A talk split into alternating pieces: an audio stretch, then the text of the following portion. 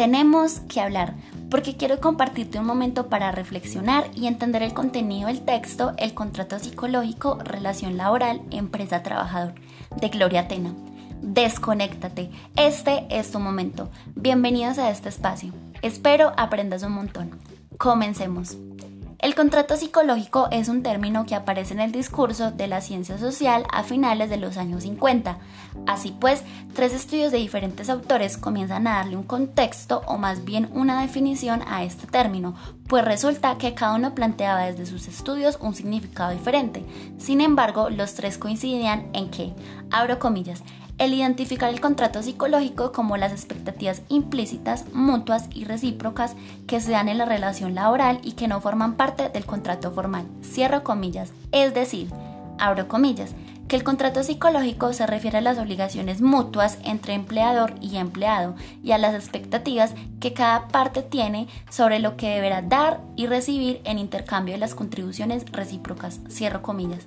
Más tarde se comienza a pensar en una redefinición de este término, ya que comienzan a ser cuestionadas por otros investigadores, porque pensaban que los autores anteriores habían interpretado el contrato psicológico de una manera ambigua y centrada en términos económicos. Es así como Rousseau, citada en este texto, redefine el concepto y considera que los contratos psicológicos deben relacionarse con las creencias de una persona con respecto a las obligaciones recíprocas, es decir, que sería un contrato recíproco porque, abro comillas, el compromiso con un comportamiento futuro se ofrece a cambio de unas contraprestaciones, cierro comillas, contraprestaciones que si bien se entienden como económicas, también pueden ser de intercambio no económico. Ahora bien, la formación de este contrato implica, abro comillas, un proceso social, dado que cada parte tiene una percepción del contrato que tienen con el otro. Tales percepciones se derivan de la comunicación directa o indirecta con la otra parte. Cierro comillas. Por lo tanto, un contrato psicológico se crea durante el proceso de reclutamiento y selección, en el momento en que las partes discuten aspectos formales de la relación laboral. Por eso es muy importante que para que se pueda mantener el contrato, las dos partes deban cumplir con sus obligaciones.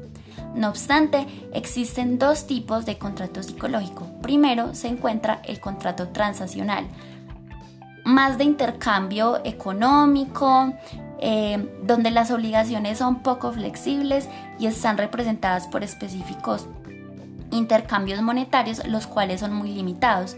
Son más de ser a corto plazo, lo formalizan por escrito y por último, la precisión de los términos es alta, es más objetivo y observable. Por otro lado, se encuentra el contrato relacional. Este, al contrato del anterior, sí es más flexible. Su base es económica pero también emocional. Son a largo plazo, la amplitud del intercambio es amplio, en este lo formalizan de forma escrita y no escrita. En cuanto a los términos de este contrato, son más subjetivos y les falta especificidad. Es así como se habla de dos tipos de contrato psicológico, los cuales implica que los trabajadores se comporten en su trabajo de manera diferente. Por ejemplo, el trabajador con un contrato transaccional sería alguien menos leal con la organización y puede mostrarse poco dispuesto ante una petición mientras que el relacional es más comprometido con la empresa y por tanto hay menos rotación. Ahora bien, nos preguntamos por esas causas y efectos de la violación del contrato.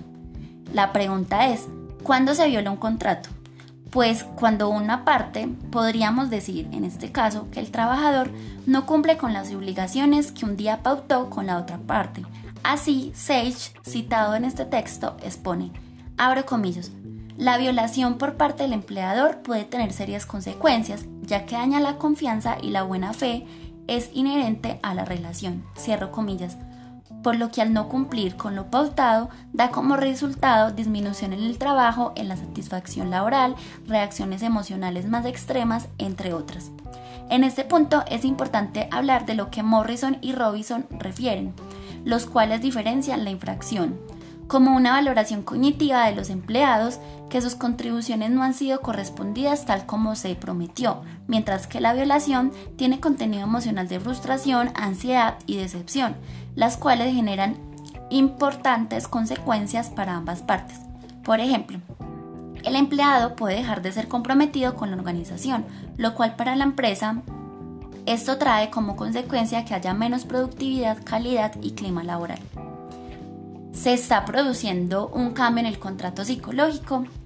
Resulta que los contratos psicológicos sufrieron mucha presión debido a las consecuencias de la competitividad en los años 80 y 90, por lo que hoy en día se preguntan por cómo las organizaciones harán de un contrato psicológico algo más ameno para las dos partes implicadas, por lo que se llega a la conclusión de que el nuevo contrato es más transaccional que relacional, porque los trabajadores ya no se les a, los a los trabajadores ya no se les ofrece trabajos de por vida. Existe esa sensación de que el empleado no cumple con lo pactado. Hay un fracaso en el grado de lealtad y por último el, el fracaso del empleado en satisfacer las aspiraciones de participación. Por esta razón y para finalizar, para que el nuevo contrato sea efectivo, la autora Rizzo habla de dos condiciones. Uno, se tiene que dar buenas relaciones entre las partes. Dos, que los empleados entiendan las razones de los cambios. Conclusión. Últimamente se vienen presentando grandes cambios en las organizaciones, lo que genera malestar en los trabajadores. Por ejemplo, en las demandas que deben cumplir los trabajadores hoy en día, por lo que es importante que las organizaciones reflexionen en cómo manejar estas situaciones y movilizar esta realidad y considero desde mi punto de vista que implementar el contrato psicológico en este punto es muy importante, ya que permite más allá de un contrato de trabajo que los empleadores y empleados generen alrededor de su relación laboral aspectos o una serie de creencias relacionadas con los compromisos de ambos en dicha relación en el sentido que ese conjunto de creencias o expectativas de modo recíproco por ambas partes lleve a que se cumplan las obligaciones y los compromisos que han pactado.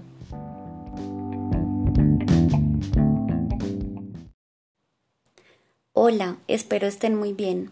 Por medio de este espacio llamado podcast quiero compartirles un momento para reflexionar y comprender un poco sobre los cuatro autos de la personalidad. Bienvenidos a este espacio, espero aprendan bastante. Comencemos. Cuando hablamos de los cuatro autos de la personalidad, estamos hablando de el autoconcepto, la autoimagen, el autoconocimiento y la autoestima. Estos son componentes determinantes en la esfera personal y social de cada ser humano. Además, son elementos muy importantes porque favorecen el sentido de la propia identidad, la manera en la que interpretamos la realidad externa y las propias experiencias. Por lo tanto, esta información será pertinente porque aprenderá a conocerse o autovalorarse de tal manera que contribuirá a que ustedes tengan una mejor personalidad y les ayudará positivamente en muchas esferas de su vida. Primero hablaremos del autoconcepto. El autoconcepto es la idea que tenemos de nosotros mismos, es la imagen o opinión que tiene uno sobre sí mismo y está relacionado con la autoestima, pero estos son cuestiones diferentes, más adelante lo veremos. Las características del autoconcepto es que este no es heredado, sino que es el resultado de la acumulación de autopercepciones obtenidas a partir de experiencias vividas por el individuo se modifica de acuerdo a nuestras experiencias, sensaciones y deseos y existen unas dimensiones de los tipos de autoconcepto, los cuales son el físico, personal, social y académico. Por otro lado está el autoconocimiento. Este es el resultado de un proceso reflexivo mediante el cual la persona adquiere noción de su persona, de sus cualidades y características. Está basado en aprender a querernos y a conocernos a nosotros mismos. Cuando aprendemos a conocer los aspectos negativos y positivos, es más fácil que las personas seamos conscientes de nuestras necesidades, de los temores, capacidades, gustos, etc. Dos características importantes. La primera es que es el punto de partida para poder convertirnos en personas emocionalmente inteligentes y es fundamental para el bienestar psicológico de las personas, puesto que nos ayuda a conocernos mejor, ¿cierto? Y si esto se da, pues vamos a saber qué es lo que queremos más fácilmente en la vida. Por otro lado, también está la autoimagen, que hace parte pues de estos cuatro autos de la personalidad, y es esa representación mental o la imagen que tenemos sobre nuestra propia persona. Las dos características importantes es que los diálogos internos, eso que nos decimos eh, internamente todos los días, influyen mucho en la autoimagen. Y la base fundamental de la imagen es tener confianza y seguridad junto con otros elementos que van enlazados y que ayudan a vernos pues como o tener una autoimagen positiva. Por último, hablamos de la autoestima y esto es lo que la persona siente por sí misma. Sería esa valoración positiva o negativa que la persona hace de sí misma en función de la evaluación de sus pensamientos, sentimientos y experiencias. La característica fundamental es que las personas que gozan de una alta autoestima están lejos de gustar siempre a los otros. Como son más independientes que la mayoría de la gente, son también más francos, más abiertos respecto a sus pensamientos y sentimientos, y si están felices y entusiasmados, pues no tienen miedo a demostrarlo, y si sufren, no sienten, o al menos no se sienten obligados a disimular. Entonces, bueno, este espacio es corto, eh, pero es un espacio enriquecedor donde aprendemos sobre esos autos que nosotros tenemos en nuestra vida.